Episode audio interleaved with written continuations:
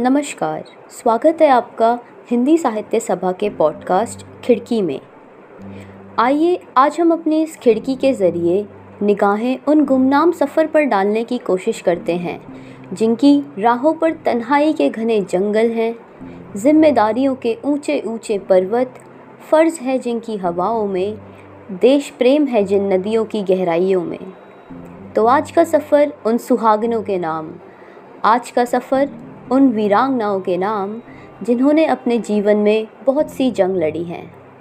जी हाँ ये सत्य है कि वह अपने हम सफ़रों की तरह सीमाओं पर जंग नहीं लड़ती या उनकी तरह सरहदों पर शहादत नहीं देती, मगर वह रोज़ अपने जीवन में एक नई जंग का सामना करती है।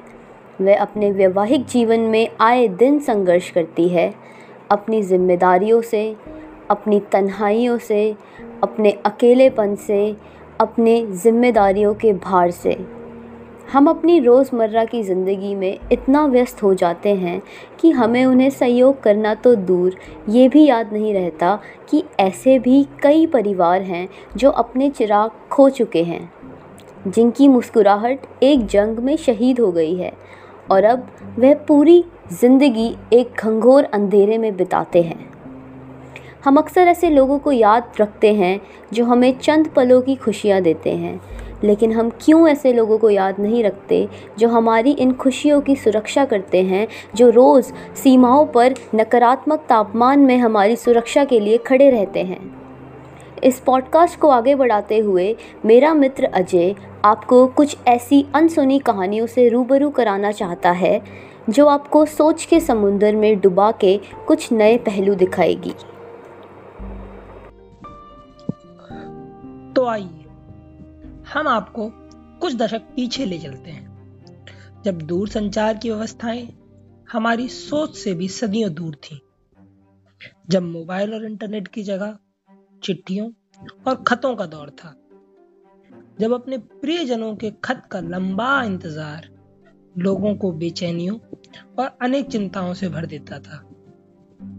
आज हम बात करते हैं उन्नीस सौ बासठ के उस दौर की जब चीन ने भारत पर आकस्मिक युद्ध का ऐलान कर दिया था। हमारे देश के अनेक वीरों को अकस्मात अपने घर परिवार, प्रियजनों को अनिश्चित व्यथा में ही अलविदा कहकर युद्ध स्थल पर जाना पड़ा था। ऐसे ही एक वीर, मेजर सूरज सिंह, ने चुहल डिस्ट्रिक्ट में एक अहम भूमिका निभाई थी, जहाँ उनकी वीरता ने हमारे देश की रक्षा की। वहीं दूसरी ओर, उनकी धर्म पत्नी ने उनके कर्तव्य, उनके धर्म की रक्षा के लिए अविस्मरणीय साहस का प्रदर्शन किया था। जब युद्ध का ऐलान हुआ और मेजर को देश का गौरव बचाने के लिए पुकारा गया, उन्हीं दिनों में उनकी पत्नी को पता चला कि वे ट्यूमर से रोगग्रस्त हैं। परंतु ऐसी व्यथा में भी उन्होंने अपने आप को बड़ी बहादुरी से संभाला और अपने फौजी पति से यह बात छुपाई। क्योंकि उनको यह आभास था कि अगर उन्हें यह पता चलेगा तो वे विचलित हो जाएँगे और उनका ध्यान मातृभूमि से भ्रमित होकर उन पर केंद्रित हो जाएगा। वे युद्ध में शामिल होने से अपने आप को असमर्थ पाएँगे और सदा सदा के लिए इस मातृभूमि के ऋणी रह जाएँगे।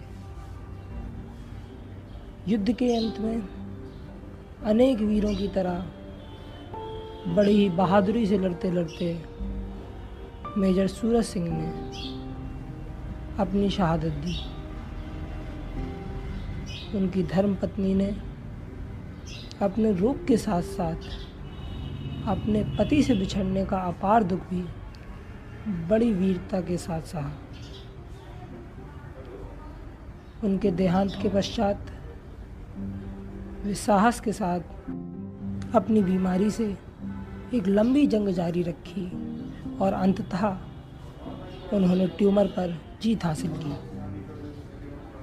वे अपने साथ साथ अपनी बेटी को भी एक समृद्ध जीवन प्रदान करने में सफल हुई। उन्होंने माँ के साथ साथ एक पिता का कर्तव्य भी बखूबी अदा किया। इनके हौसले, इनके जज्बे और साहस देखकर बस दो ही पंक्तियाँ याद आती हैं कि करुणा की सागर को धार बना के तुम भी लहरों सी हुंकार भरो। अबला नहीं हो तुम नारी, इस बात का अभिमान करो, इस बात का अभिमान करो।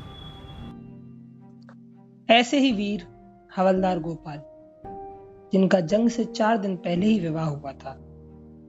इस जंग में वो भी शहीद हो गए। जरा सोचें कि उस सुहागन पर क्या बीती होगी। जिसने अपने पति को आँख भर देख भी ना पाया हो और उनका पार्थिव शरीर देख ले। ऐसे में भी उन्हें खुद के दुख के साथ साथ समाज की अनेक कुरीतियों का सामना करना पड़ता है। उन्होंने विधवा प्रथा जैसी रूढ़वादी सोच से आगे बढ़कर पुनर्विवाह किया और अपने जीवन को एक नई परिभाषा दी। अपने जीवन को जीने का, हंसने का, मुस्कुराने का एक नया सहारा दिया और एक मिसाल बन गई। ऐसे ही कई नाम, ऐसे ही कई परिवार, कुछ नामी हुए, कुछ गुमनाम रहे। हर रोज हमारी रक्षा में अपनी खुशियों का त्याग करते हैं। उनके परिवार उनसे बिछड़कर उन अनमोल आंसुओं को अपनी ताकत बनाते हैं और जीवन जीने को प्रेरित करते हुए कहते हैं कि उठो, लड़ो और आगे बढ़ो। अपनी समस्याओं का खुद समाधान बनो। दिखाए कोई आँख अगर तो ना तुम सहम सी जाना। चाहे पकड़े कोई हाथ तुम्हारा। न डर कर तुम चुप रह जाना। उठो, लड़ो और आगे बढ़ो। अपनी समस्याओं का खुद समाधान बनो। अबला नहीं हो तुम नारी, इस बात का अभिमान करो। अबला नहीं हो तुम नारी, इस बात का अभिमान करो। क्या खूब है इनकी बलिदानी, क्या खूब है इनकी सोच, जो निस्वार्थ से ऊपर रखती है देश प्रेम का मोल। अपनी तन्हाई में भी अकेले खुद से बातें करती है। उनको याद कर कर कभी कभी वो खुद में ही रोती है। जब पास होते हैं साजन उनके, जाने क्या क्या बातें करती हैं, मन बहुत होता है रोकने का, पर फिर भी रोक ना पाती है। वह कहती है मैं झुक के आपके बूट की लेस भी बाँध दूँगी। मैं आपके मोहब्बत के आगे हमेशा अपनी मोहब्बत हार दूँगी। ये जो आप कहते हो ना, सब्र रख पगली जल्द ही आऊँगा। मैं वो सब्र भी सब्र से कर लूँगी। ये जो आप कहते हो ना, लाल रंग में तू बहुत जचती है। मैं उस लाल रंग को वीरांगना शब्द में सजा लूँगी। मगर आपके मोहब्बत को कभी मैं हारने ना दूँगी। मुझसे अहम आपकी देशभक्ति है। इस बात को हमेशा समझूँगी। कल को अगर वर्दी में जान आए या तिरंगे में लिपटे या बेजान आए, मैं नाज दोनों पर बराबर करूँगी। मैं अपनी मोहब्बत को आपके मोहब्बत में तब्दील कर दूँगी। मैं उस मोहब्बत को निभाने आपकी वर्दी में खुद निकलूँगी। एक योद्धा का फ़र्ज़ जारी रखने में उस रणभूमि में खुद उतरूँगी, आप रहे या ना रहे, आपके मोहब्बत को कभी मैं हारने ना दूँगी। वह उन्हें रोकने के हर संभव प्रयास करती है, पर फिर भी चले जाते हैं वो देश को बचाने। बनकर एक फ़ौजी, लेकर एक अटैची और कुछ यादों का संग्रह। वादा करके कि लौटूँगा ज़रूर, तब तक करो मेरी प्रतीक्षा, ऐसा बोलकर निकल जाते हैं अपने वतन को सहेजने। उनकी धर्म पत्नी उन्हें हर दूसरे क्षण याद करती है। रोटी का निवाला लेने से पहले उनकी तस्वीर को देखती है। वो रोज़ उनके इंतज़ार में सोती है। आज नहीं तो कल आएँगे वो ज़रूर, ऐसा बोलती है। फिर से उस रात की तरह भरेंगे उसकी मांग में सिंदूर, ऐसा सोचती है। इतना प्यारा रिश्ता छोड़ के क्यों चले गए? चार महीने पहले ही तो विवाह हुआ था। अभी से अपनी धर्म पत्नी की रक्षा छोड़, देश की रक्षा करने क्यों चले गए? जब तक साथ थे घंटे घंटे कुछ पलों में बीत जाते थे। अब इतनी दूर हो, मानो जैसे यह दिन रुक गया हो। वक्त धीमे हो गया हो। सुना है आज वह आने वाले हैं। इतने महीनों बाद फिर से वह दोनों साथ में मुस्कुराने वाले हैं। वह बैठी है खिड़की की चौखट पे, कर रही है उनकी प्रतीक्षा उस भारत माँ के बेटे की। भयभीत है और नाराज़ भी है उनसे कि आखिर क्यों लिया इतना बड़ा ख़तरा? क्यों लिया दूर जाने का फ़ैसला? बाहर सेना वैन का सायरन बजा, यहाँ उसकी दिल की धड़कनें बढ़ी। उनका स्वागत करने लेकर गई एक आरती की थाली। देखते ही उन्हें रो उठी वह नारी, जो एक ही पल में बन गई अभागी। लौट के तो आए हैं, लेकिन ये क्या? शरीर में तिरंगा लपेट कर लाए हैं। उन्होंने अपने आप को त्याग कर वतन को बचाया है। उन्होंने भारत माता के खातिर अपनी जान को गंवाया है। उस विधवा को समझ नहीं आ रहा कि वह रोए इसलिए क्योंकि उनके पति मृत्युशया पर हैं या गर्व करे कि वह देश के सम्मान में शहीद हुए हैं। बस इसी कारण वह शायद अपने आप को संभाल, आगे और जी पाएगी। चाह नहीं है एक अलग नाम की, इसी को महान बनाएगी। नारी है वो इस युग की, नारी की अलग पहचान बनाएगी। जो सदियों से देखा तुमने, लिपटी साड़ी में कोमल तन को घर घर में रहती थी वो, पर जान ना सके थे उसके मन को।